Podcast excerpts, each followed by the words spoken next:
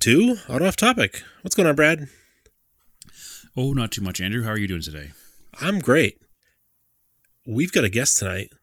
Uh, Excellent. It's This is the our first guest we've had in a while. it's the first guest we had in a while, and the first guest of 2022. Yes, which we promised at the end of 2021 that 2022 would be full of guests. Not every episode, but a lot more than last year. So we're uh, making good on that promise right now. So we've got Jeremy Nutt from Ratty Muscle Cars on YouTube. Yep. Jeremy, That's how are me. you? Yeah. I'm great. How are you guys? So you were actually on. I had to look this up way Mhm. back in 2017. Really? It was that long ago. Yeah, it was episode 15, that is Wow, crazy. that was early. Mystery Engine. Um, Yeah. It's actually February 8th, 2017 is when the episode went out. So, So Wow. that dates two things. yeah. It dates that episode, and it dates how long I've been lazy and not fixed the car I bought from Jeremy. And he's been So the other fun thing too, I I went back, I listened to it real quick, and I read the description. Like Brad had a cold, I had a cold, and Jeremy was down here in our basement. like, Wow. like what a what a crazy pre-pandemic thing to have a podcast Yeah, with two people with colds. yeah, weird. Oh, that's funny. And We're it, and it didn't, didn't kill it- him then. Right, and it didn't even occur to us. Like it, that at the time, at least, I don't think that was even a thought in my mind. No. No, he probably said, "Hey, we have colds. It's up to you whether you want to come or not." And you're like, "Whatever, it's cold. Yeah, It's exactly. fine." Yeah, it's February. right. Everybody has a cold in February. Yeah, exactly. Excellent. So, um, I didn't make Jeremy promise not to yell at me this episode. So if he does, that's what it's about. Uh, we uh, recently did the episode where we did the you know Project Car State of the Union speech, Yep. uh, and you heard about my my woes and upsetness at myself for not completing some projects, and uh, one of them is again, as is yearly tradition now, uh, the Galant VR4 that I purchased from him, and uh, he was the best seller of all time and helped procure and purchase another engine for it for me. And uh, I will promise you that that motor is in good shape, covered in oil, or wrapped in plastic inside a house, not even in a garage. Like it's Perfect. Yeah, everything everything is ready to go. It's just waiting for me to get the time to do it. And Yeah. obviously, uh, moving across country is not, um, I would say, the best time to try to put an engine together. But it is sitting there. All the parts are there. Everything's wrapped up, co- coated in oil, and the machine work is 100% done on it. So Yeah. That's it's nice. all ready to go. Yeah. I'm really hoping that you keep it long enough where I can justify buying it back from you and then I can have it again and then it'll just be full circle. And then Well, maybe a the few years later, we- I'll sell it back to you and we can just basically pass it back and forth every few years. So Andrew and I did that with the car a few years ago, and it worked out pretty well. So maybe we can Okay. talk about that. But Okay. here's the deal: uh, this year I have uh, focused on a couple of individual projects. Uh, Yep. Obviously, that one is still in Massachusetts, and I am out here in Arizona.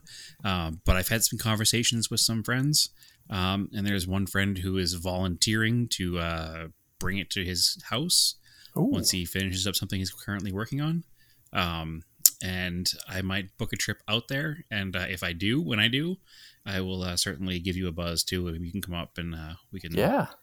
have a, uh, a weekend party of assembling that thing as a, as a group. Yeah, that would be super fun. At least Yeah. get it to the point where it can run enough to go on a truck, Right. and then it can be brought to you. And then once it's Yeah, I think once you get it in the car, get a trans in the car with the new clutch, with the motor running and going in it, um, it's going to be a lot easier to do all of those things. I have a turbo Mhm. for it here in my garage. I have a downpipe Yeah, for it. I would I would really like, and I think it would be great content wise for us um, to get that thing put together in one trip and uh, do another trip where I go through a bunch of little stuff, and then uh, eventually maybe by the end of next fall, before next winter, uh, make a cross country trip in the car. that would be awesome. Yeah, I think that's a good content building exercise, Andrew, which I was discussing with some other friends. Um, Andrew, we can talk about after the episode, but uh, it's definitely uh, uh, it's definitely in the in it's definitely in the works this year. And if I don't fix it by this year, um, I, it's just it's it's bad. It's I can't I can't I can't. It's it's as as we talked about in our other episodes.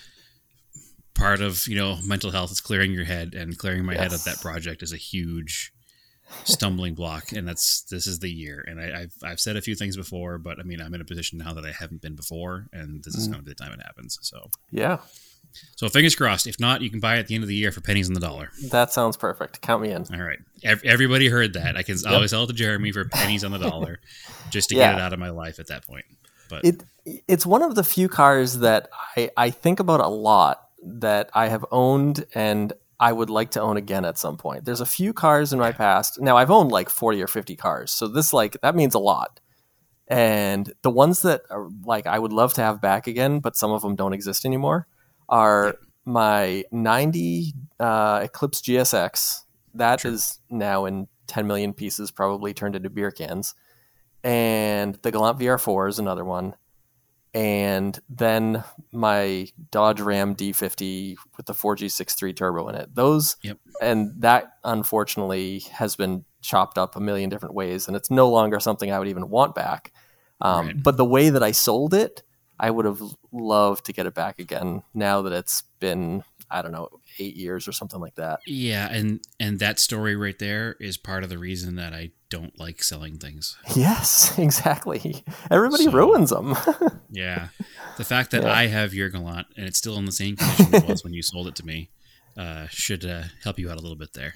Yeah, it, So- it it makes me feel good knowing that it, it's at least in an enthusiast's hands and it hasn't like it hasn't been chopped up into a million pieces and destroyed. No, no, and it won't be. Yeah. So That's Because I, I, definitely said, I, I just said, if I don't finish it, it will be sold back to you for pennies on the dollar. So Yeah. we'll make it happen. that's Well, definitely yeah. a problem with old DSMs that we like though, because Yes. they usually end up getting parted out Yeah. after you've spent a bunch of time on them and make them nice. Somebody else buys them Yep. and ruins them. Yeah, I had a Plymouth Yeah. Laser too that I really liked. And that was a front wheel drive car, so I was like less attached to it, but it was a ton of fun. It was a 90 turbo, 5 speed front wheel drive. It was a ton of fun to drive. Um, but it it it was kind of beat up when I had it. it. It had like dents in the quarter panels and stuff, and it wasn't that nice of a car, but it was a ton of fun. I, I definitely missed that one too.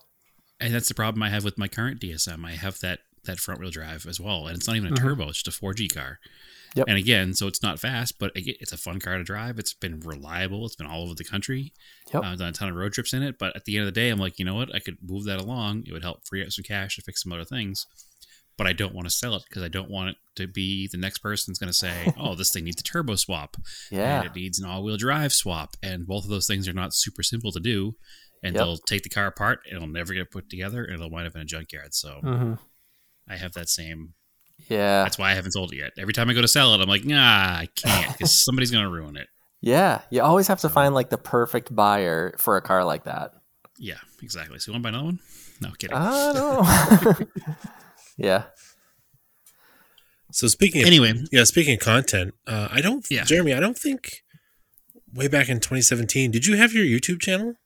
I think I did, but I wasn't doing anything with it. Like I like I think I started it in like 2009 or something like that and I put up a couple of like terrible videos um about DSM wiring and then I just like forgot about my channel for 10 years. Okay.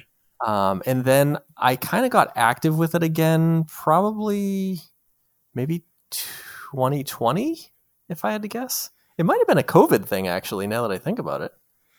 Um, but yeah, it's been growing really well recently. So we you must have renamed it. Must have been something else.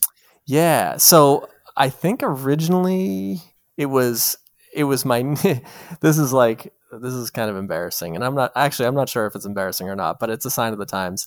So my original name for that channel was 4G63 Mighty Max because that was my name on every forum for like 15 years. Um, because I had a 4G63 Mighty Max.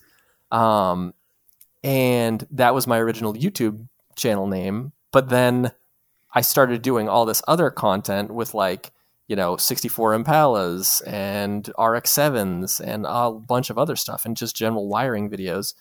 And I decided I should change my name. So I changed my YouTube name to be Jeremy N.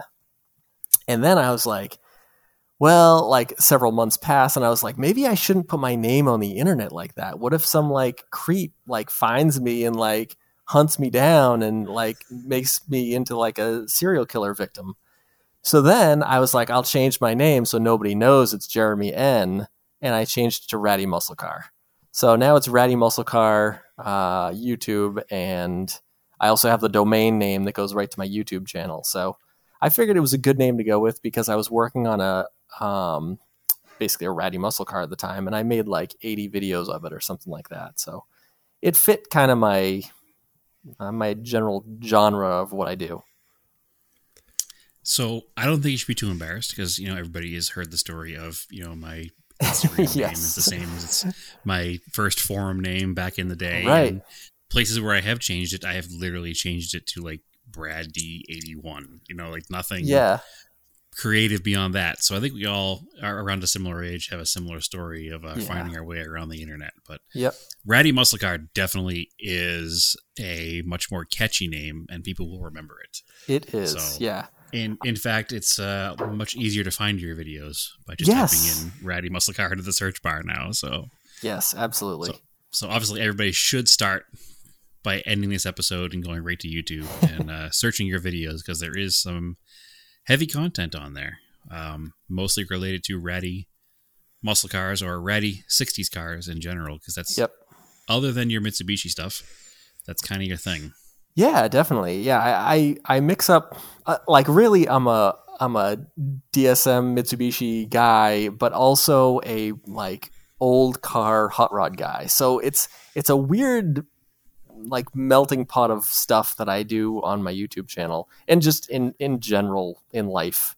Like I I work on motorcycles and really anything with an engine. Um, I'm happy working on it. I, I'm not really loyal to any specific brand or or model or yeah, which like that. which I think is all of us. We we have our Yep. s- specifics that we are. I don't want to say experts, but we're more knowledgeable and, and Yeah. we'll probably spend more time doing. But we're uh, pretty multifaceted when it comes to interests in mechanical objects. So yeah, absolutely. I think yeah, we're all in that same kind of boat. So Yep. anyway, I remember your YouTube channel kicking off kind of big uh, because you had a yellow 70 72. Yep. 72 Le Mans. Yes. Le Mans? Le Mans? Le Mans? Le Mans. Pont, uh, yeah, it's a Pontiac, though. So it's Pontiac not is a enough Le to be a Mans. Yeah, Le Mans. it's a Le Mans. Yeah. Yep. So you had one of them, them uh, is that A body? Uh, yes. Yes, it is. So yeah, so same as a Chevelle or Mhm. a Buick Skylark Yep. or a old Cutlass. Cutlass. Yep. Exactly. Those are the, the the four main ones that came with that, and they're pretty hot right now. They are. Yeah, So I um, I definitely one, did. Had one. I sold it. Yeah.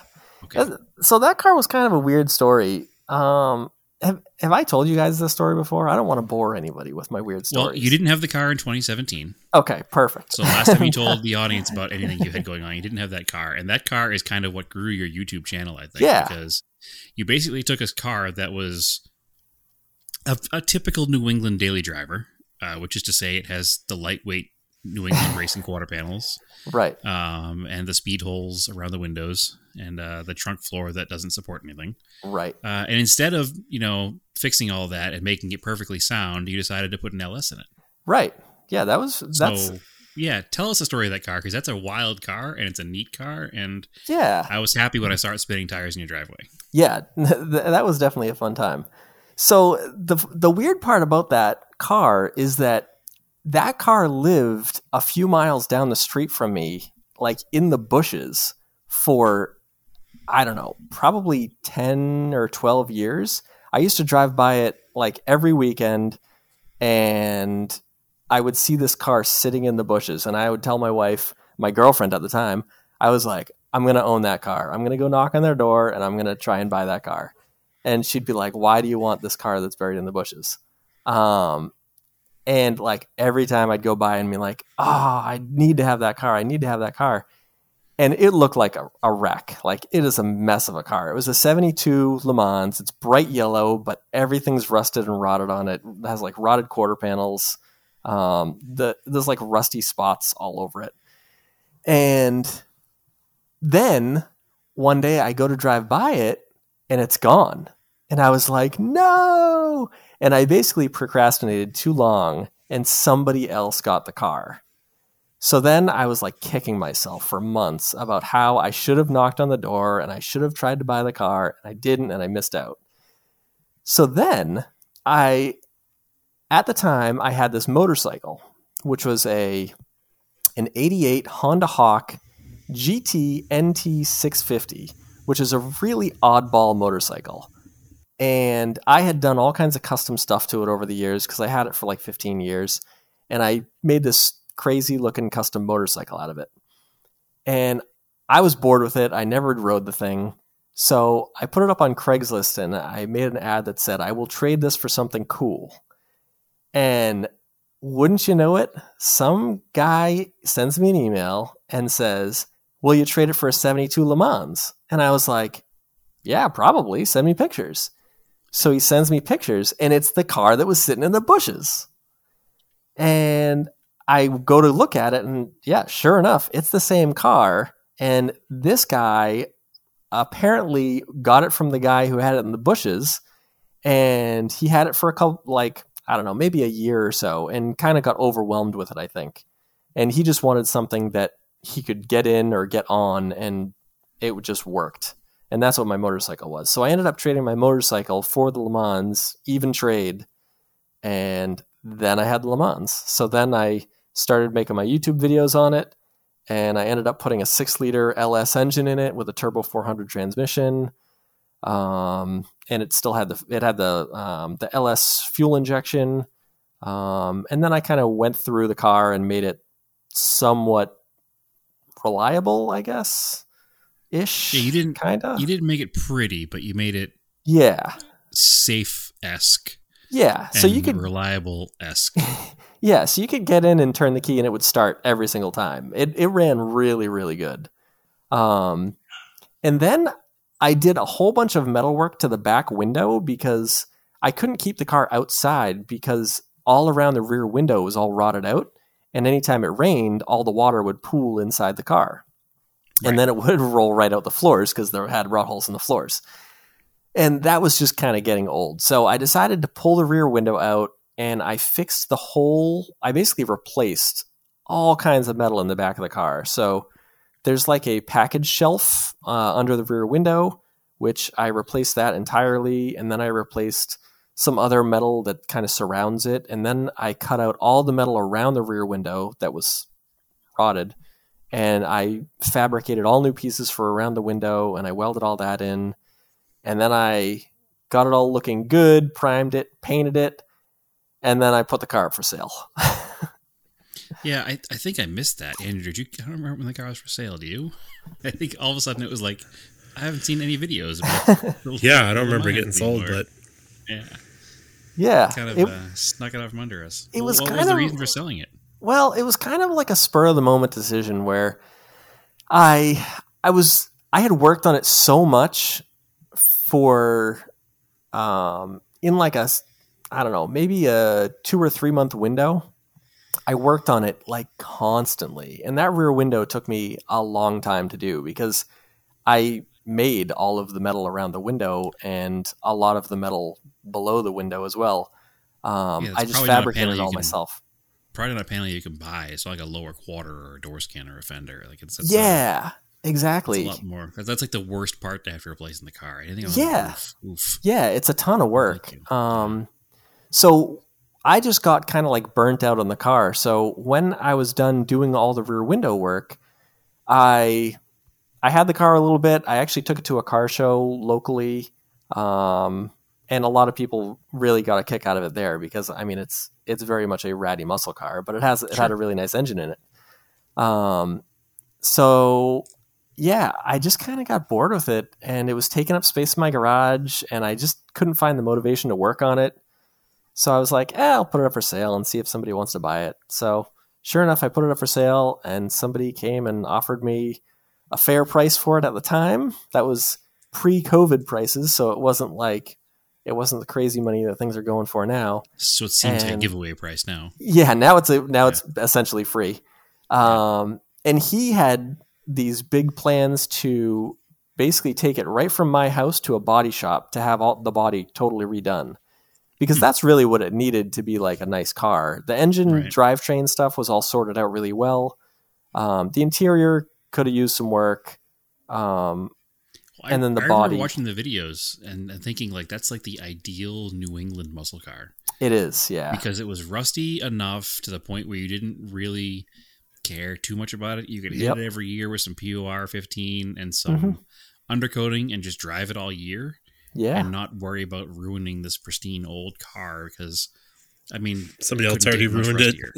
yeah, exactly. It was it was pre-ruined. Like, Yeah. and I'm, not, I'm not saying abuse the car, trash the car, you know, crush the car, or put it in the demolition derby, but you still enjoy it and you use it and not and not worry about it. And I, yeah, I was a little a little envious of that because I've never really had a vintage car that I don't care about enough yeah. to not drive in the winter.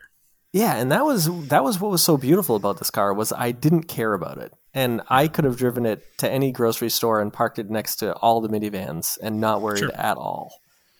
Um, Sure. So yeah, it was it was really nice in that aspect. And the funny thing was, like the quarter panel and the bottom of one of the doors were were pretty rotted, but underneath the car, the frame was actually still really nice. Like there was no rust or rot anywhere on the frame and like the suspension was all in really good shape. So I don't really know what what the reason was that it rotted out the way it did. Um, but the chassis and like drivetrain and suspension of that car was all really really nice, and just certain aspects of it were rusty and made it made it seem kind of worse than it was. Right. Well, it was neat looking and it was yellow. And, Definitely. Uh, that's what a ratty muscle car should be. Just Yeah. kind of loud and obnoxious and Yep. Something you just go out and do burnouts in your neighborhood and everybody gets mad at you. Yeah, and it had the perfect stance too. I loved the stance of that car. Oh, it was cool. perfect. Yep. It was cool. So was the intention to replace it with something else? Or is that just kind of a No, the intention. So my thought was that if I got rid of that car, I would have had a little bit of money that I could put into my '64 Impala convertible, and that's my lifelong project that I bought when I was 15. And I think I, I think I might have touched on that car in the last podcast episode for that I was on. Yes. So, definitely. so yeah, that car is something I'll never get rid of. So I figured I would have that Le Mans money to put into the Impala, maybe get a paint job or uh, interior or something like that. But then I came across a different vehicle. um, do we want to touch on that one or? sure. 100%. That's what we're, that's what we're here for. We're here, we're here to get the uh, the skinny on everything. Jeremy's been up to Okay. and, uh, and promote your channel as, you know, best Yeah. we can. And this cuz this new car is uh it's going to take attention away from your other 64 I know. for sure. I know. So so the the newest vehicle is something I was I wasn't actively looking for. Like I sold the Le Mans and I was like, well, I'll just kind of put the money into my Impala. And then I made the mistake of cruising through Craigslist one night. And my thought is that most people have moved to Facebook Marketplace and the good deals are now on Craigslist because only a few people list there. That's my theory. You're you kind of we're, you're kind of not wrong. Uh, we, we've kind of Okay. arrived at that too because you you have to pay five bucks now to, to list on Craigslist. Yeah, exactly. So there's like it kind of eliminated a lot of the jokers, yep. and um, I mean that's where I found that Q45 was Craigslist. It wasn't Facebook. It was Craigslist. Yeah. So I think I think that's the key, and I, I hate to I hate to give out my secrets like that, but because now maybe I'll ruin the whole thing. But I think that there's some good deals on Craigslist now, and I made the mistake of looking on Craigslist, and there was a '64 Impala wagon, and I was like, oh man, I love wagons so much, and this one is a '64 that matches my convertible. How can I not go look at it? So I can, I can tell you a few ways. I know but I wouldn't know. listen to them either, and I would go look at it too. So Yeah, I'm the I'm wrong person to say. yeah, I'm throwing all uh, sense of responsibility out the window. So I went to go look at it, and it was pretty rusty. And it so just to let out all the secrets, it was it was listed for a thousand dollars, and it's a four door wagon. Uh, it's a six passenger car. They did make nine passenger cars as well, but this one is a six, so it doesn't have the rear rear seat. Um, it had no engine, no transmission, and most of the nose was taken off of the car and it was in pieces. So it was perfect. So I I kind of like looked at the car and I was like, ah, I don't know. It's kind of a big project. I don't really know if I want to take on something this big. And then the owner was like, Will you give me 500 for it? And I was like, Yes, I will. So he talked himself down to 500 bucks and then I ended up buying the car for 500 bucks and I brought it home and I didn't tell my wife what it was and she knew that it had four doors and it was old and she was disappointed to say the least so then when i brought it home she's like oh it's a wagon. It's actually not that bad. And i was like oh well thank you. I'm, Oh, I'm wow. glad. Yeah so it was like a nice relief because i thought i was going to be like living in the wagon now. Um, right. Which, after seeing it, I would not want to do that. right. Yeah exactly. And and and my wife is very supportive of all of my car endeavors so when i heard that she was like oh it's a wagon and she said it in a really positive way i was like oh that's awesome. I'm i'm like thrilled that she was like on board with the wagon project. Um so yeah i got it home and i kind of dug into it and now i'm at a point where i am going to be cutting all of the floors out of it because they're all trash. And I'm gonna buy a one piece floor pan that goes from the firewall to the back of the back seat, Okay. and it comes with all the floor supports, the inner rocker panels, and it's basically like all the floors except for the like rear wagon section of the floors. And I'm gonna install that, and then I'm gonna rebuild the frame because the frame is kind of rotted in some areas too. And then I'm not sure what I'm gonna do about the drivetrain yet. I have I have two 4G63 engines in my in my garage, and I have an LS engine in my garage, and they are all on engine stands. So my thought is a 4G63 and a 64 wagon would just be really cool. I support all of this. How about a- to a power glide? How about a 4G64? You know, I'm not opposed to that either, except I don't have one. I have Yeah. two 4G63s. It just goes with the theme. I know that would be really, oh, I get it. 64 fitting. Impala, 4G64. Yeah. yeah, that would be pretty Uh, nice. the- Slightly so- bigger. You could call it the. Uh, yeah, you have to do it now because then the car is named the 4G 64. Six four. Oh, I could have a license plate too. Yeah. So we, we just ruined that for you. I'm sorry.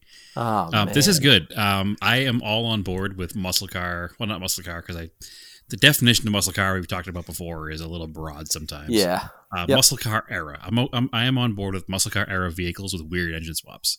hmm Um, Same. You know, cur- currently there's that fairly popular one on the internet. That's the 68 Charger with the 2JZ in it, Yes, Um, definitely.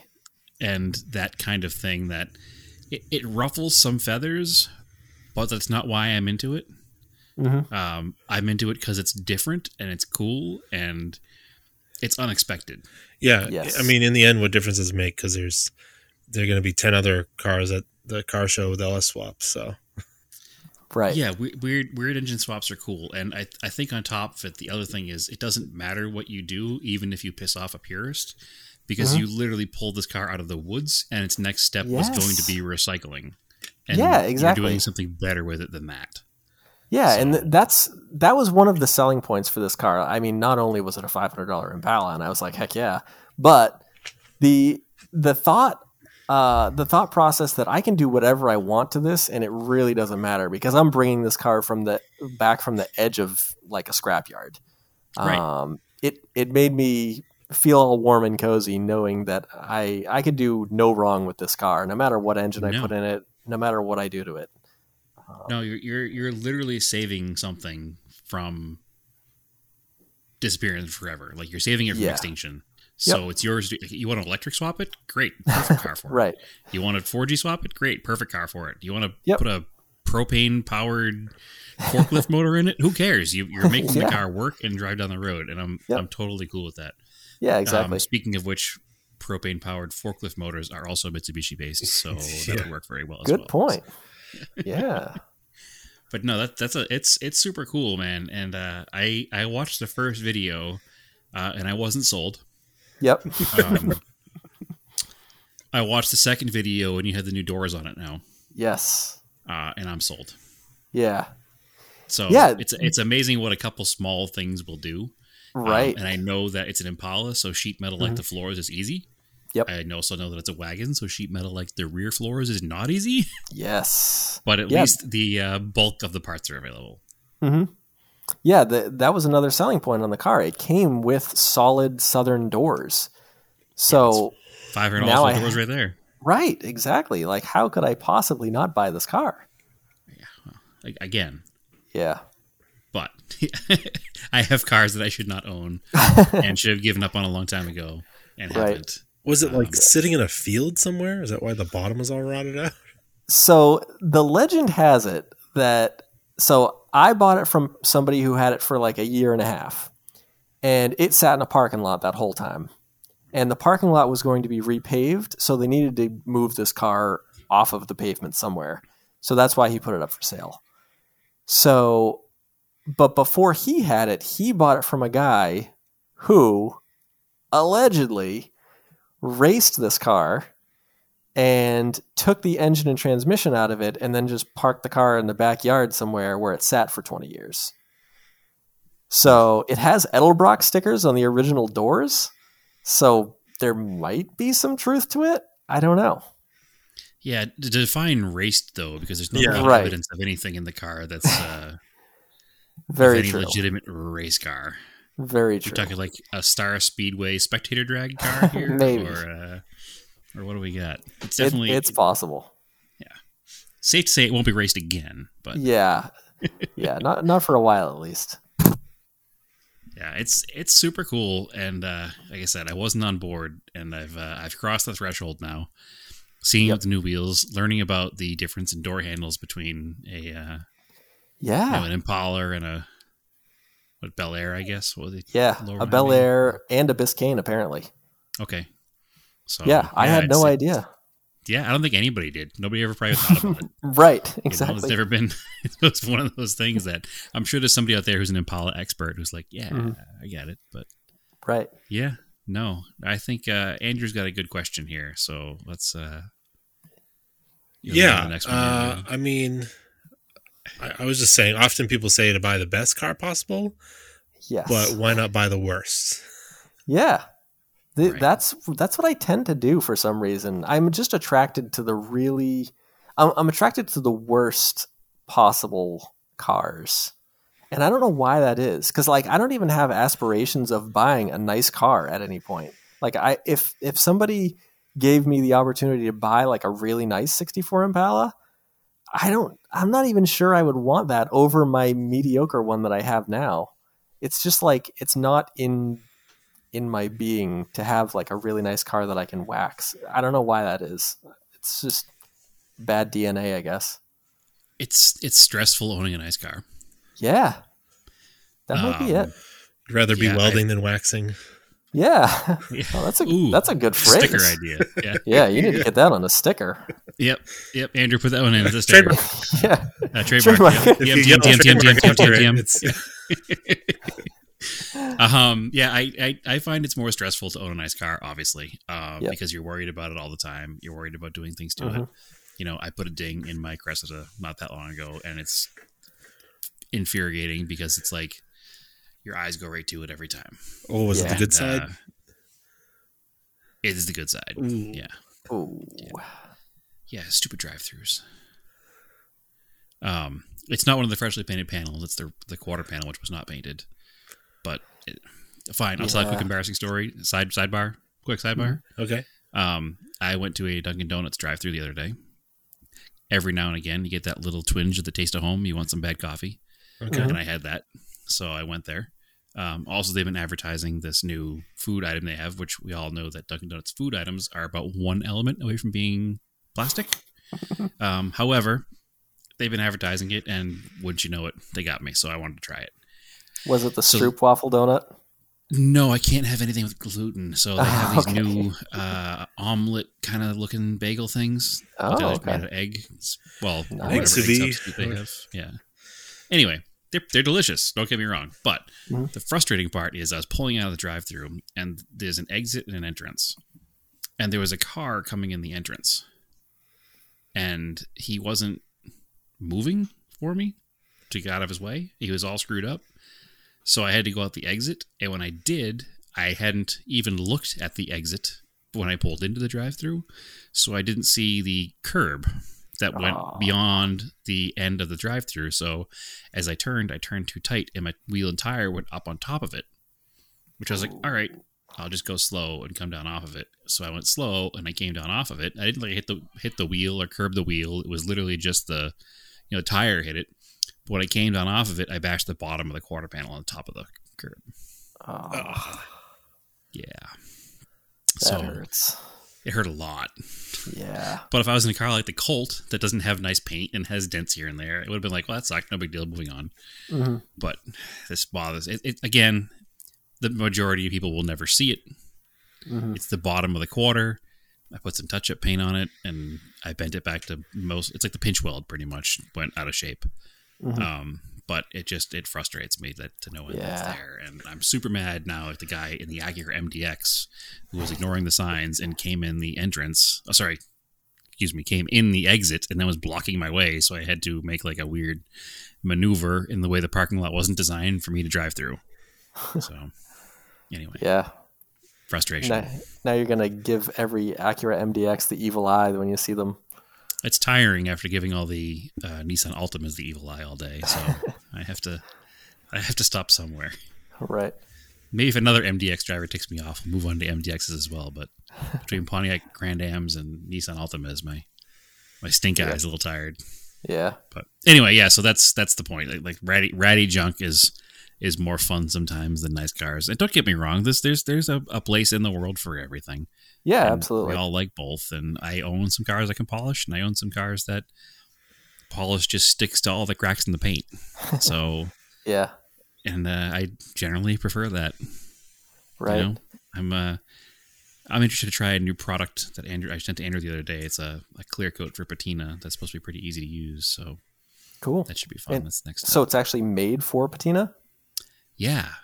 Huh. Yeah, and it's it's literally a wipe-on product. I don't want to say too much about it yet because I haven't tried it. So I don't want to like Okay. support their business. It's not very good, but Right. if it works out, we'll, you'll hear about it here first. Yeah, if it works well, it might be a good idea for your wagon if you wanted to keep it looking the way it Yeah. did, but just preserved. Yeah, they have a mid gloss and a high gloss. I'll send you a link. It's uh, Yeah. I've, it's pretty.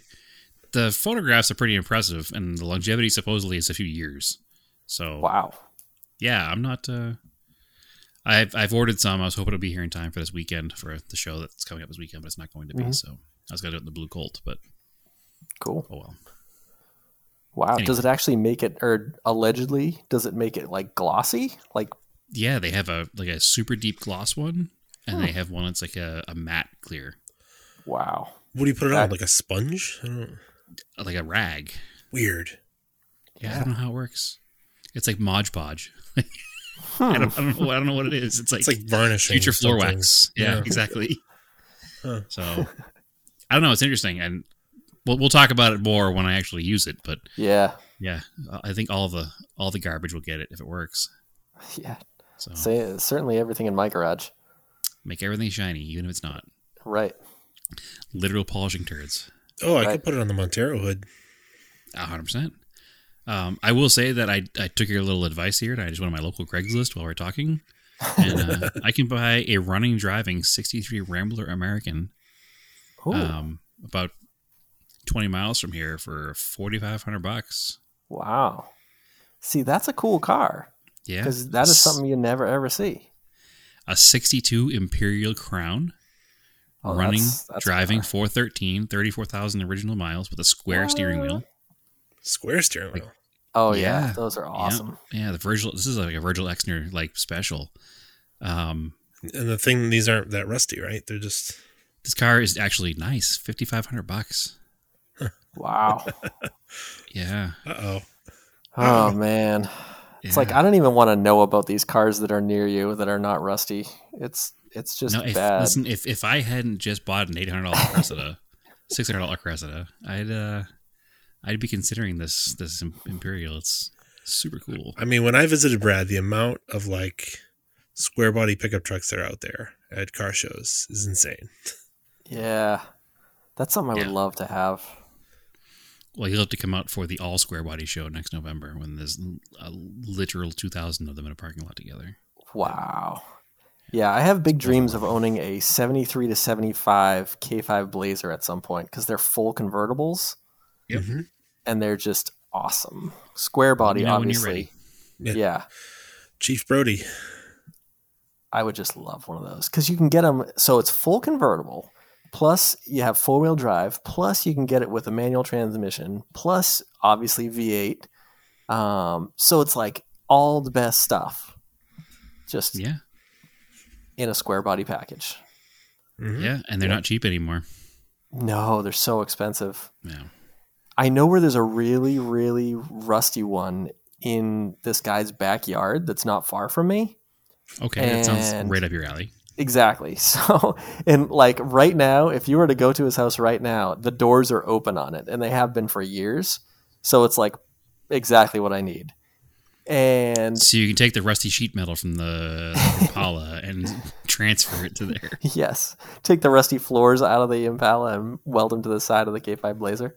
Perfect. Um, so yeah, I I I drive I drive by like all the time. So when I see him outside, and I'm in a car that I think is appropriate to have a one-on-one conversation with a guy with a rusty K5 Blazer, I'm going to stop and chat it up because you have to be in. You got to present yourself in the right way to get in to those kind of situations. Because if you roll Yeah, up in like a Mercedes or something like that, they're not even going to talk to you. But if you roll up in a, a ratty '64 Impala convertible, now we're now we're talking. Yeah. Don't present yourself as a flipper. Present yourself Exactly. as somebody who just wants to save it.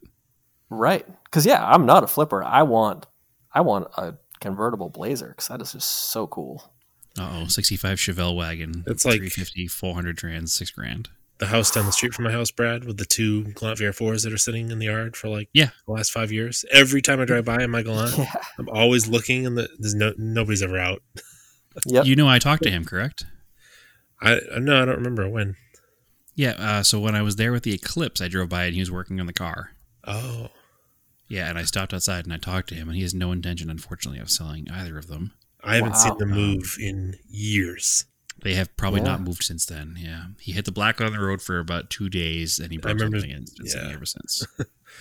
So Yeah, I remember seeing it like moved, and I was like, "Oh, it's running," and then it sat, and they they both And been was- up on like jack stands. yeah, Wow. I think he's one's a yeah, long one's distance black, truck one's driver. green.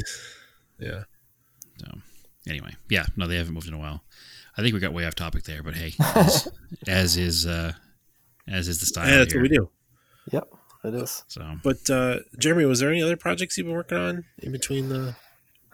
Let's see. and, uh, So, sort of. So, for a short time, I had my brother in law's RX 7, which was so it's a 93 RX 7. And I. I kind of got involved with that because he had owned the car since I think like 1998. And at the time, he, or in the first couple of years of owning it, he did all kinds of like cool stuff to it in 1998 to early 2000s fashion. So um, it had all of the Fast and Furious stuff. Like it had the turbo timer and the that under the dashboard, and had the crazy gauges and all that kind of stuff. So when like a few years after that, he kind of set it aside uh, because he he bought a house and he didn't have money to put into it because it needed something done to it, and it was basically parked from I don't know, probably around 2000 and I don't know, 10 or 12 until like a year or two ago. And he he was asking me about selling it and in in the condition it was in it wasn't worth what it could have been worth. So he had taken the whole interior out of it cuz he wanted to redo the interior in a different color, but then he hadn't touched it for 10 years. So the car was like all taken apart. Um, and he was talking about selling it so that he could just like have his garage space back. And I was like, well, why don't I take the car and I'll put it all back together and then I'll get it to be like a drivable car again and then you can sell it and you know maximize the money that you're going to sell it for. So we did exactly that. I went and picked it up and brought it to my house and made a few videos on it and got it to a drivable state and all back together again. And it was then like a beautiful FDRX7 that I would like desperately love to have. But unfortunately, it was way too rich for my blood. They're worth a lot of money. yeah, exactly. You should have, you should have bought it for the taken apart price. I know. Well, I, I absolutely could have, but like even that was way too expensive for me. They're just worth so much money. yeah. Um, so I ended up getting it all back together again, and then I was actually going to like restore the paint on it too because it was painted in like I don't know the early two thousands, and when I got it, it had like you know an inch of dust on it that had like been ground into the paint for a million years. So I was going to do my best to kind of bring the paint back to life, and I was on a Facebook group asking like how professionals would do this because I don't want to bring it somewhere because it was still all apart in my garage. I just want to do it myself as best I can without ruining it. And some guy sent me a PM and said, How much do you want for that car? I'll give you cash. And I was like, Well, I wasn't really ready to sell it yet, but um, I asked what he wanted to pay for it, and he offered like a really fair price for it. Um, and he was going to come up from, I think it was like New York or something like that and sh- I talked to my brother-in-law who owned the car, and they worked out a deal. And then I kind of finished putting the car together, and he came up and bought the car. Like I'd never got around to the paint on it. That's so, cool. yeah. One less one less step, and your brother was happy it was gone, probably. So Yeah, and he Is made that- a whole bunch more money on it. Is that the car that the HREs came off of? Um, no, that's actually my other brother-in-law that Oh. that has that one. So yeah, I have two brother-in-laws that both had FDRX7s. Oh, that okay. Yeah, crazy, right? So one of those RX7s is gone. And then my other brother in law, he actually had two FDRX7s. Okay, I thought there was one in the driveway when I went to get it, but I was only there for like two minutes. So Yeah. So within my family, there was a total of three R three FDRX7s. One brother in law had one, and the other brother in law had two. So the one that had one is now sold. And then the one that had two RX7s, he um, he sold one of them, and the one that you saw um, had the HREs on it. So yes, that's where those wheels came from. And now he actually he actually just recently bought a DeLorean, so now he has a Oh. DeLorean and an FDRX7. that's a weird two car garage, but Yes, it's a very weird two car garage, but absolutely one awesome. one quick and unreliable, and one slow and unreliable. yes, exactly. Yeah, it's it's pretty both cool. I- major design statements, though. Yes, absolutely. Yeah, uh, the DeLorean was like his his lifelong goal, uh, and the FDRX7 was his passion from like, you know, when he, when he was a kid. He always was into RX7s his whole life. He had the FCs and the FBs and FDs. He had like all of the RX7s you could imagine, and um, yeah, he's Yeah, He's most people's lifelong goal is the FD now, yes, absolutely. the DeLorean. But I know. Yeah. oh, Well, now he's got both, so he he's got it covered. Yeah, I had a former coworker had a pair of DeLoreans, so I guess it could be worse. Yeah. Still good. you, you know what was funny though? He told me the other day. So he started. Um, I guess that there's some like part of the roof that rusts out. It's like the only part on the car that's not stainless. Huh. And Well, the chassis on them aren't stainless, and the whole backbone is all regular steel. yeah, uh, that's Much what I'm like a- learning. Just like a, yeah, just like a Corvette. Corvette's a fiberglass; they don't rust. Yeah, but everything the fiberglass is bonded to is yep. steel, and they do rust. Yeah. So right in between the two doors on the roof, there's this like metal brace, and that metal brace rusts. And so he has the whole car apart because this winter, like just recently in the past few weeks, Um, because he was replacing that brace with a stainless steel one. And he was sh- he was showing me the other day that while he had the car apart, he was you know buying this piece and that piece from the kind of like newly reminted DeLorean company that I think is in Texas now. Yeah, they're at Texas. Yep, they're in Texas. And he was showing me a couple of parts that he bought for it, and they were really reasonably priced parts. Like they were like half the price that I expected them to be. Hmm. Um, like he bought a, I think it was like the grill that goes like behind the windshield wipers or something like that, some sort of cowl vent, and it was like seventy dollars, and it's brand new NOS stuff from 1982, and I I just can't fathom why it is such a reasonably priced item for a DeLorean, but apparently they are. There is some Probably be, agreement that like the reason why the cars are well supported is because it was in Back to the Future. Like if it hadn't been such a memorable car, Mhm. maybe wouldn't have been that well supported now. nobody Yeah. would care about it at all. Yeah. I mean, Right. because it was it was. I mean, let's let's face it, it was a flop in every sense of the word until that movie gave it like cult status. Yeah. Right. You know, and that's I I don't doubt that statement one second, Andrew. That's Yeah. and if, if I Yeah. had some money in my pocket, I'm I'm I apologize, guys. I am stuck on this Craigslist Phoenix thing right now. the amount of cool crap under ten grand. yeah. I, know. it, a 62 Falcon two door station wagon already on air with Wyden Steelies for 7,000 bucks. yeah. How can you beat it, right? Yeah, I mean, a 55 Chrysler Windsor two door, $3,600. What? That might have a. Yeah. Wait, what year was it? Uh, 55. Uh, I don't know. I don't know if that would have a Hemi in it. It might have a Hemi in it, Uh, it or could like a have a Hemi in it, Poly or something like that. it's that. not a Hemi. It's a 301.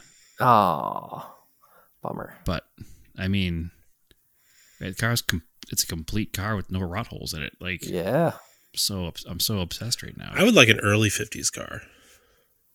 Yeah.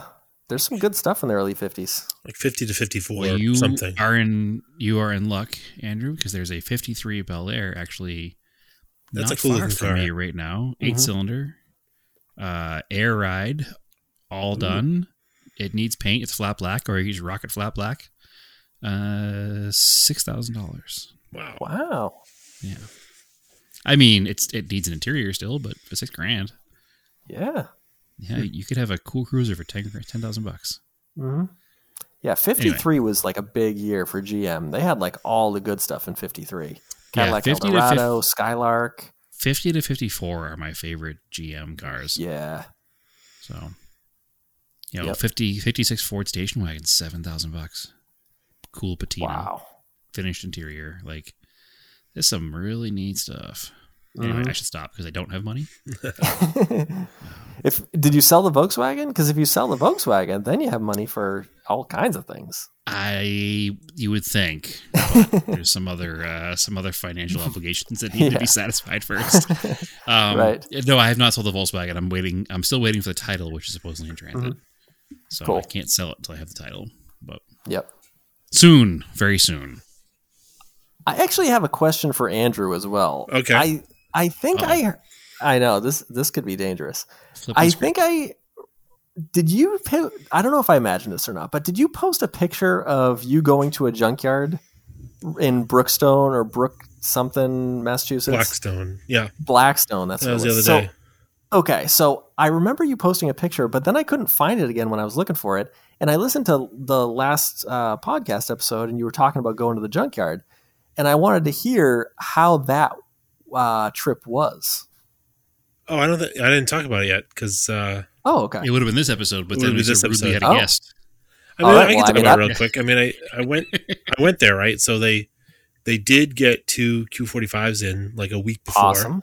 which Yep. they had to have been from the same person and sitting on a property or something, because the one of them looked like it was sitting under a tree and it was filled with mice stuff. hmm Um, and it was funny because I was like, two, that seems like a typo. And I looked, and I, I said this in the last episode. The VINs were different. I was like, okay, so it's definitely two different cars. One Mhm. is green, one is silver. I was like, it'd be really funny if it's the exact twin to my Yep. car. And sure enough, it was. The, the silver car is, except for being a 96, which I didn't even check the VIN. Maybe the VIN was wrong. It was a 95, but who knows? Um, it's identical silver and black, spoiler, touring. Um, Wow. Completely rot. Like the rockers were gone. The fender had a huge rot hole in it, but it had the turn signal I was looking for. Huh, that's uh, awesome. Unfortunately, because it was so cold, it was like 10 degrees. I was as careful as I could be. It it broke the little pin that pops into the headlight. Like if I if I could have gotten the headlight out first, but you can't because you have to remove the turn signal. Maybe it wouldn't have broke, but it broke in such a way. I think I I plastic welded it the other day. I Mhm. think it'll be all right Yep. because the other one, the upper like wing tab, is what's broken off, and I it was so thin I had trouble getting the glue to set, and it worked for a couple days apparently, and then it fell out. So Hmm. that was super annoying. But and then they had the other car, so I tried to pull that turn signal lamp after I broke the first one. That one also broke, so I took it anyways. But the plastic is like all crazed. You know how it gets from sitting in the sun. Yep. I was like, well, I'll just keep it anyways because apparently these are hard to find. Mhm. Uh, and then they had surprisingly a third Q45 there, wow. the 94 that had been there for over a year. And I walked up to it, and of course, was hit in the left corner, like right Wow. in the headlight and turn signal. It was just dangling out broken. I was like, oh. But the passenger side one had popped out and it was in perfect shape. Like it wasn't broken at all. And I was like, sweet. So, no, not the passenger side one, the driver side one. So I have a spare for the driver's side and I've got two spares now, including the one I take out for the, the passenger side. So Wow. hopefully. Did you end up seeing any uh, Mitsubishi products there? No, not well. Newer stuff. Yeah, There was like a Mirage. There was a new Lancer, uh, which by new it could be anywhere from an 08 to hmm I don't know 18, whenever they stopped making them. Yep. Yeah, way too long. Uh, I think there was like a maybe an old. there's an older like a eighth gen Galant. It's a- The real big, ugly, no credit score ones. No seventh gen. Then the one before that. Okay. Uh, So the one they made a VR4 of? yeah, overseas? Yeah. Yeah, no um no Monteros, nothing. Hmm. Like I looked in the SUV section. It was funny because I went went in there. The guys were really nice, and I was like, "Oh, I, it said on row fifty two you had Q forty fives." He's like, "Oh, they're back." He like showed me the map. He's like, "They're back here. These are the other SUVs." I was like, "Well, it's a big sedan." He's like, "It is." I was like, "Yeah." I was like, "I think you're thinking of QX 4 Yeah. He's like, "Well, I I don't know. I'm not sure. Then just it'll be over here." So I don't know what you're talking about, but I guarantee it's there. And I was like, oh, I, and I just walked down. I kind of like turned, and I got lucky. They were like right in the first row because they were they were fresh. cool. Yeah, I, Wow. I haven't seen the rust on the top of a fender like that on a, uh quote unquote modern era car before. Like that No, was like it's- a '70s Dodge thing. Yeah, It it's would rot weird. Top of the fender across the edge of the hood. Like It had was- to, yeah, it's on my Instagram. It had to have, have some damage to it because these cars supposedly had really thick paint and really good plating underneath it for rust prevention. yeah. And this thing had like the rockers were gone.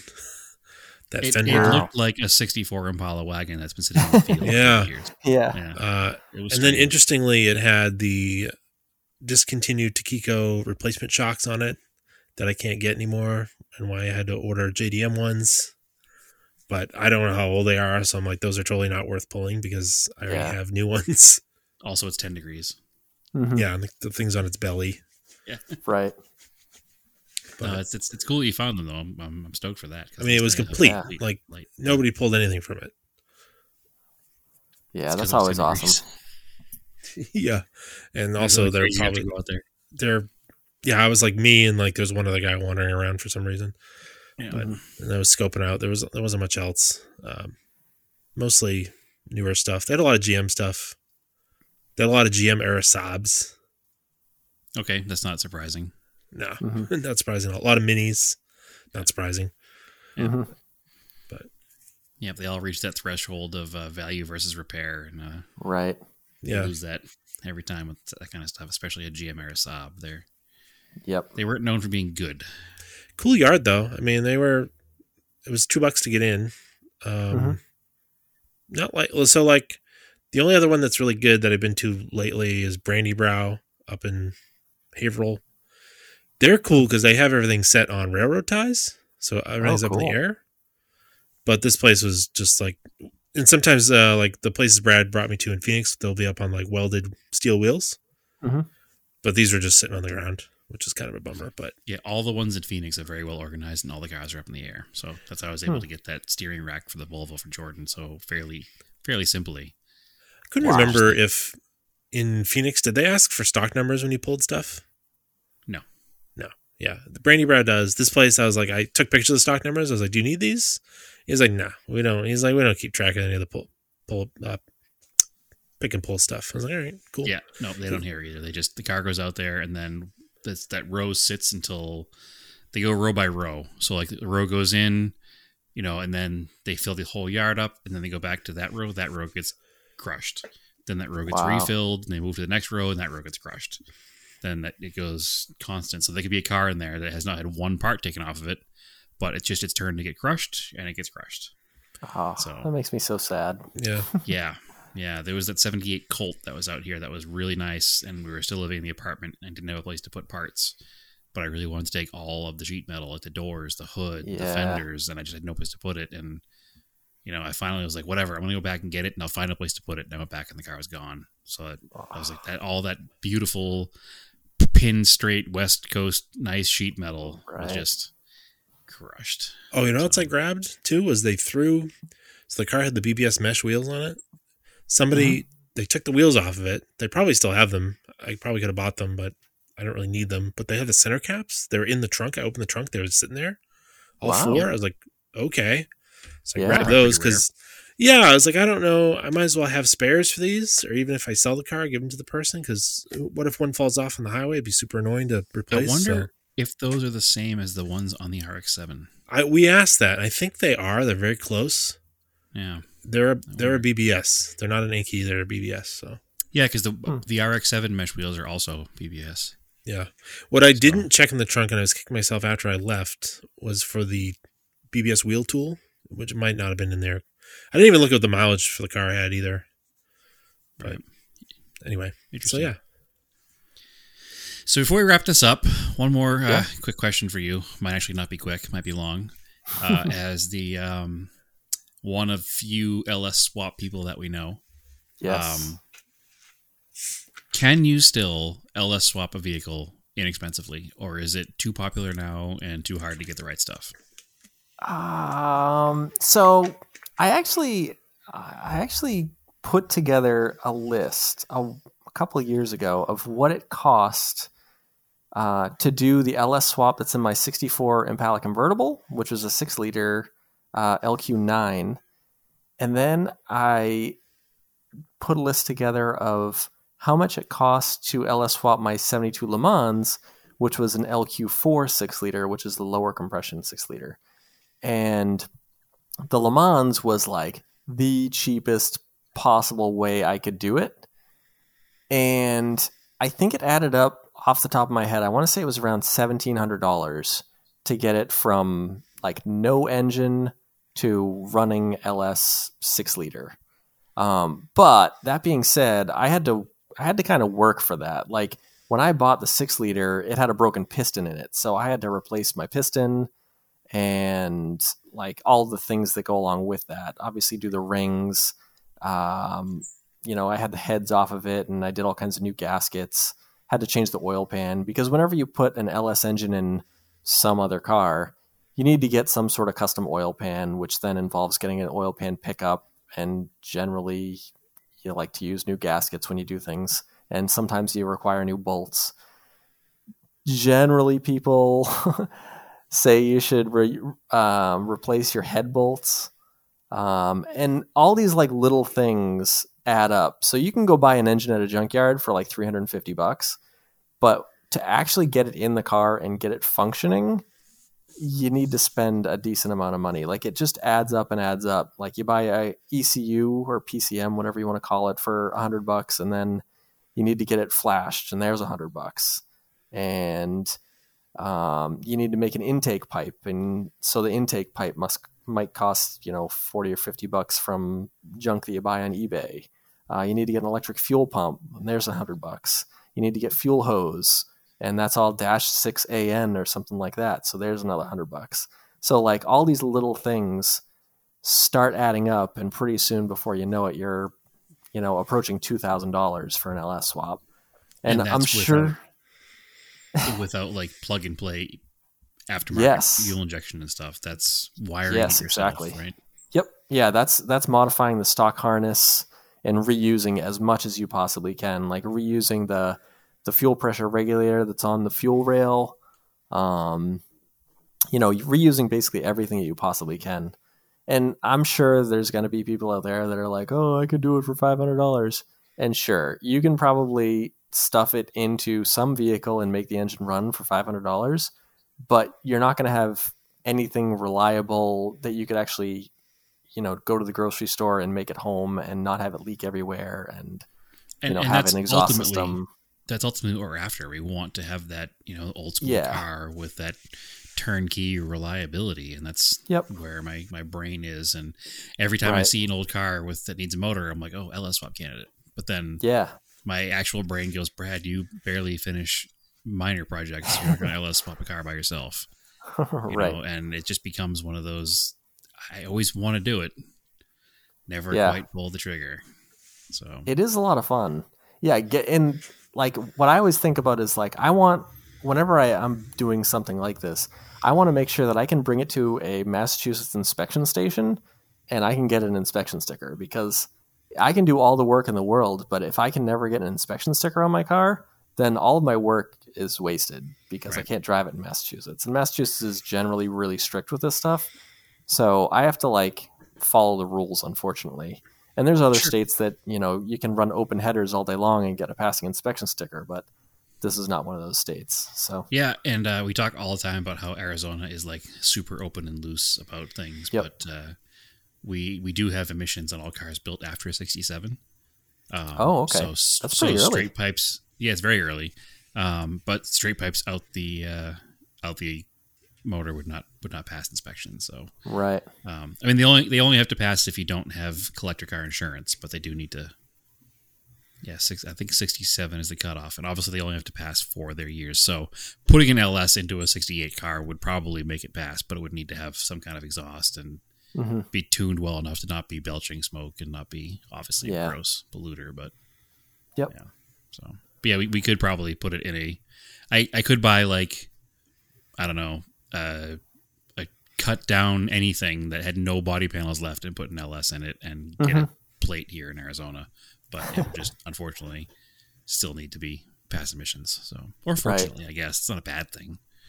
So right, anyway, yeah. So, yeah, I, I'm always curious about it. I'm always wondering if it's like gone past that point of like it's not cheap anymore because all the good ones are gone, and the Mm-hmm. New ones are too expensive, and uh, you you can't really run it on an old ECU anymore. Now you have to run like you know a Holley Right. Sniper setup, which is another thousand dollars, and yep, what's the yeah. I mean, best way to do it? the if you are going to do an LS swap, the best advice I can give you is buy a vehicle that runs that you can hear the engine run and you know it's a good engine, and then part out the vehicle. So yank the engine and transmission if you're going to reuse the transmission, and the harness, and all the accessories and stuff, the mass airflow sensor, all that junk, and then part out the car because then you can sell all the parts off the car and recoup a lot of what you've paid for the vehicle. And so I, I've done this in the past, and like I bought a truck for four hundred dollars, parted it out, made like around a hundred dollars on parting it out, so I was up a hundred. Plus, I kept the engine and transmission and ECU and wiring harness, so I ended up with a free LS engine and a hundred bucks in my pocket. that's cool. Just so- minus labor. Yeah, minus the labor. As long as you're willing to overlook the fact that you're spending, you know, 20 hours and, you know, numerous hours on Facebook trying to sell all the junk that, you know, you don't want. Yeah, that's the Um, frustrating part. Yeah. Yeah.